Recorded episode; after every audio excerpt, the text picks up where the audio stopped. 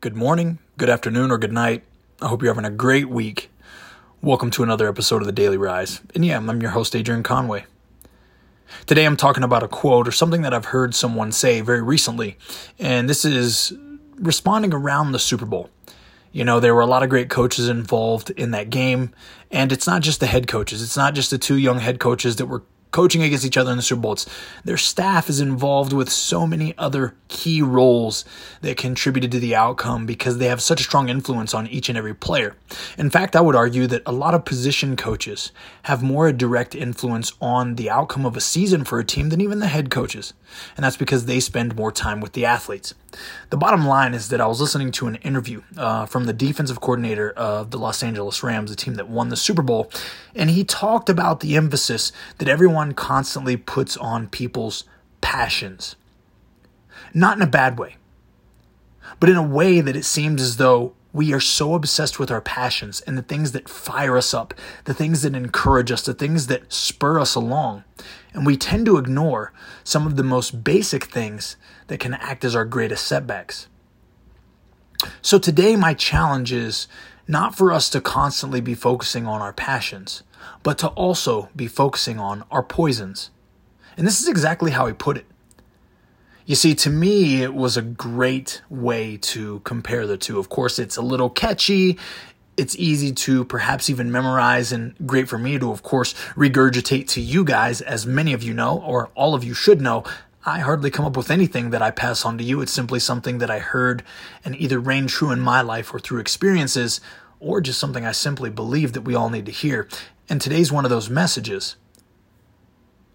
Are you only focused on your passions, or do you actually acknowledge your poisons. Now, the benefit to acknowledging poisons. What's the point of this? Many of you are thinking. Why would I focus on things that can hold me back, restrict me, tempt me, or maybe act as almost a trap or quicksand on my journey to achieve something great? Well, if you don't know what your greatest enemy is, which for most of us, it's ourselves, and if you don't know how to identify the things that are going to hold you back, create sticking points, or perhaps slow the process, then you really don't have a great chance at success. And you're not going to understand how to maneuver out of those circumstances or situations when they do actually appear. So let's not be fooled. Don't pretend that we live in this special, perfect world where, hey, when I set a goal, Adrian, like I'm going to go to the gym four days a week, well, that it's going to actually happen. And the reason I say that is because what is your greatest limitation if you choose to go to the gym four days a week? Well, it's going to be maybe the late nights when you have to stay up. It's going to be the extra work that someone assigns you at work. Maybe it's the thing, the role that you're asked to serve at your church. Perhaps it is simply sickness or a quick change in hormone production for all the ladies listening. Whatever it might be, those things are going to come up. So when you set goals, don't just look at your passions, don't just look at the intended outcome or the hopeful outcome. Look at the poisons as well. Think about the common things that will set you back and identify them. Know that they're going to be looming and lurking over your shoulder. When you do that, when you expect it, when they hit, it's different. The reason it's different is because you anticipate what to do. You anticipate what it will look like in order to find success, and you know what you're going to have to do to still end up where you want to be. Now, there are countless other examples we could use from relationally to the profession that you carry at work to anything that you're focused on. The bottom line today is for us not to, again, pretend or put on a facade that we're only always focused on the good. I think there is tremendous value in us focusing on the potential negative outcomes or those restrictions that could potentially set us back or deter us from reaching our goals or desired outcomes. So think about that for you. What are your poisons? Are you trying to live the most upright and godly life that you can as a Christian man or woman. If that's the case, I would encourage you to understand what your personality traits that act as poisons are. Do you tend to be a lone wolf? Do you tend to struggle and battle with sin or purity when you're alone? Do you lose patience quickly with people that you work with?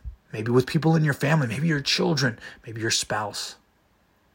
Do you consider yourself before other people? Are you stingy with your time? Listen, it's not bad to recognize self limitations or self poisons in this conversation. In fact, I want to encourage you to do so. Because it's when we humble out, when we understand where we could have limitations or setbacks, that we're actually equipped and prepared to face them head on.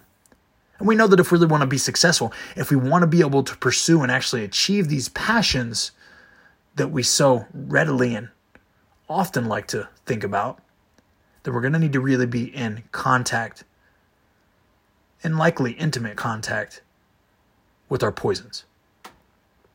Guys, I hope this was encouraging today. I hope it just kind of unveiled some considerations for you to make in your life, some things that you can apply and, and ways that looking at the disadvantage is isn't always a bad thing and that it could pot- create potential advantage in the future. I hope that whatever your passions are that we have success in achieving them, don't forget anticipate those poisons. Hey, have a great day guys, and more importantly, keep rising.